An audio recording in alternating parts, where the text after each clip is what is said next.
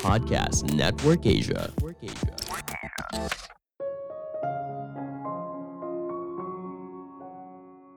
Jam tidur yang benar ternyata mampu meningkatkan produktivitas.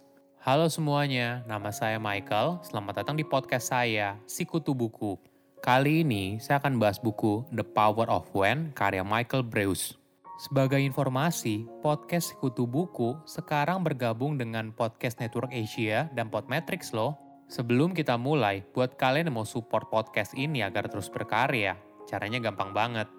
Kalian cukup klik follow Dukungan kalian membantu banget supaya kita bisa rutin posting dan bersama-sama belajar di podcast ini. Buku ini membahas tentang waktu yang tepat untuk setiap orang yang berbeda. Menariknya, ada waktu yang sempurna untuk melakukan kegiatan apa pun. Setiap orang ibaratnya punya jam di tubuhnya masing-masing atau disebut sebagai jam biologis. Cara kerja jam ini sifatnya unik dan setiap orang mungkin punya jam biologis yang berbeda. Cuma sayangnya, jam tubuh orang tersebut kadang tidak sinkron dengan aktivitas yang dilakukannya sehari-hari. Inilah yang kadang buat orang tersebut suka merasa lelah sepanjang hari. Ada waktu yang tepat dalam aktivitas apa pun. Jika kamu bisa menyelaraskan aktivitas tersebut dengan jam biologismu, maka kualitas hidup kamu akan jauh meningkat. Saya merangkumnya menjadi tiga hal penting dari buku ini. Pertama, jam biologis manusia. Apakah kamu pernah dengar istilah early bird dan night owl? Early bird mengacu pada orang yang biasanya lebih produktif di pagi hari, sedangkan night owl mengacu pada orang yang biasanya lebih produktif di malam hari. Tubuh kita berfungsi sesuai dengan jam biologis yang unik dan termasuk dari bagian chronotype. Sederhananya, chronotype adalah cara tubuh secara alamiah untuk bangun atau tidur pada waktu tertentu. Menariknya, chronotype itu tidak hanya berdampak pada cara kamu tidur, tapi berpengaruh pada berbagai aspek dalam hidup, mulai dari nafsu makan, waktu produktif, bahkan hingga waktu intim bersama pasangan. Dengan mengetahui chronotype-mu, maka kamu bisa mengatur jadwal harianmu dengan lebih baik sehingga kamu bisa menjadi lebih produktif dan menjalani kualitas hidup yang lebih baik. Namun, kamu tidak bisa mengubah chronotype-mu. Sebagai informasi, chronotype bersifat genetik dan ditentukan oleh gen per-trimu. Chronotype yang kita miliki biasanya diwariskan oleh orang tua yang juga memiliki chronotype yang sama. Gen per-3 yang lebih panjang artinya kita cenderung bangun lebih awal, sedangkan yang lebih pendek berarti kita cenderung bangun lebih siang. Walaupun begitu, manusia merupakan makhluk yang pandai beradaptasi. Kita bisa melakukan sedikit perubahan untuk mengikuti jadwal mayoritas masyarakat. Menariknya, seiring berjalannya waktu, kita boleh dibilang merasakan hampir semua chronotype. Ketika kamu masih bayi, kamu cenderung tidur cepat dan bangun di pagi hari, kadang malah kepagian. Berlanjut saat balita, kamu mulai tidur seperti mayoritas orang pada umumnya, tidur saat malam hari dan bangun pada pagi hari seperti waktu matahari terbit dan tenggelam. Chronotype kamu mulai berubah lagi ketika beranjak remaja. Di fase ini, biasanya kamu tidur hingga larut malam dan bangun hingga siang hari. Nah, ketika kamu berusia 18 atau 20 tahun, chronotype kamu mulai terbentuk dan mulai stabil ketika berusia 20 hingga 30 tahun. Barulah ketika kamu berusia 50 atau 55 tahun, kamu mulai kembali seperti saat kamu bayi, tidur cepat dan bangun di pagi hari.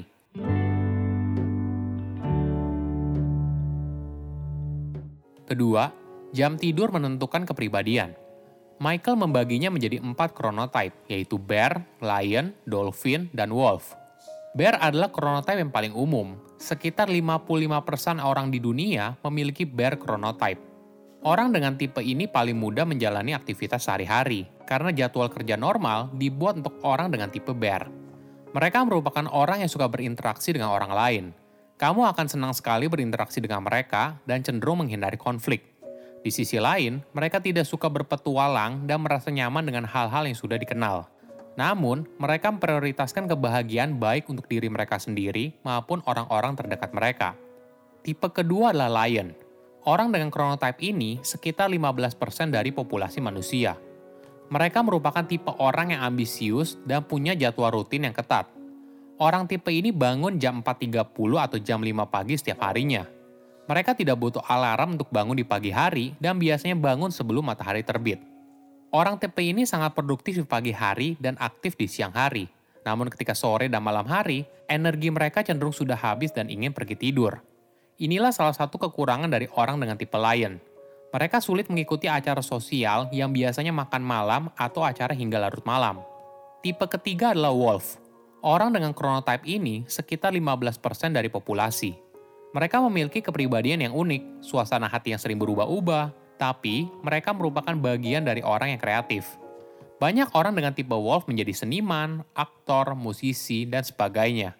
Mereka merupakan orang yang aktif sekitar jam 7 malam dan sangat produktif ketika mulai larut malam.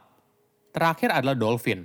Ini merupakan chronotype yang ditambahkan oleh Michael karena dirinya melihat dalam literatur medis tidak menjelaskan kategori orang yang insomnia. Percaya atau tidak, lumba-lumba merupakan hewan yang punya cara tidur yang unik. Separuh otak mereka tetap waspada, sedangkan separuh otak mereka dalam keadaan tidur. Orang dengan chronotype ini sekitar 10% dari populasi. Mereka merupakan orang yang sulit tidur, tapi mudah sekali terbangun bila ada gangguan suara atau cahaya ketika mereka bangun, biasanya tetap saja tidak merasa segar. Informasi chronotype ini sangat bermanfaat untuk menyusun jadwal harianmu. Perlu dipahami, setiap orang menjalani aktivitas dengan jam biologis yang berbeda. Maka tentu saja, setiap orang punya waktu optimalnya masing-masing.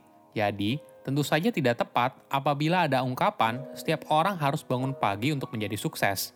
Jika chronotype kamu misalnya adalah wolf, maka pagi hari bukanlah waktu yang paling kreatif atau paling produktif kamu tidak perlu memaksakan diri. Lebih baik bekerja sesuai chronotype-mu daripada melawannya.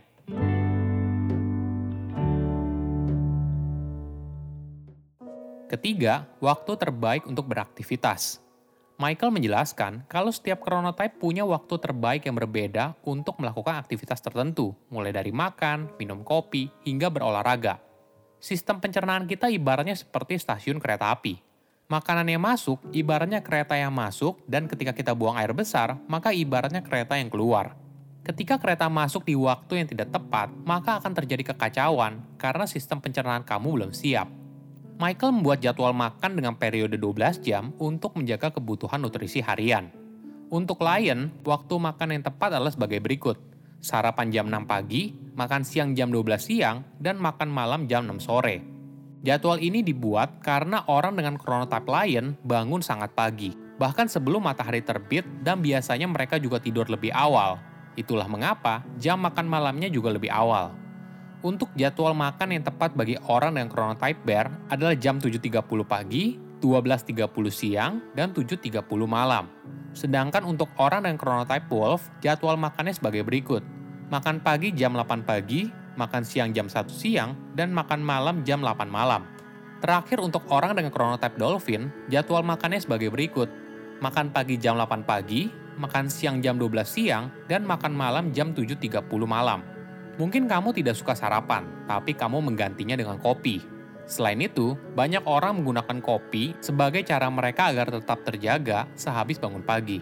Nah, ini yang kadang kurang tepat.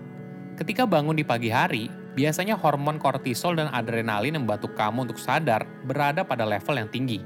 Orang yang sulit bangun atau masih merasa ngantuk ketika mereka bangun, biasanya karena jam bangun mereka tidak sesuai dengan chronotype. Jadi, waktu terbaik untuk minum kopi sebenarnya 90 menit setelah kamu bangun. Di saat itu, hormon kortisol kamu sudah mulai turun dan kafein dari kopi baru memberikan manfaat sesuai yang kamu harapkan. Namun tentu saja, waktu minum kopinya harus disesuaikan dengan chronotype kamu, karena setiap tipe punya waktu yang berbeda. Setiap orang punya jam biologis yang berbeda. Jika kamu memahami cara kerjanya, hal ini akan membantu meningkatkan kualitas hidup. Saya undur diri, jangan lupa follow podcast Sikutu Buku. Bye-bye. Pandangan dan opini yang disampaikan oleh kreator podcast, host, dan tamu tidak mencerminkan kebijakan resmi dan bagian dari podcast Network Asia. Setiap konten yang disampaikan mereka di dalam podcast adalah opini mereka sendiri dan tidak bermaksud untuk merugikan agama, grup etnik, perkumpulan, organisasi, perusahaan, perorangan, atau siapa pun dan apa pun.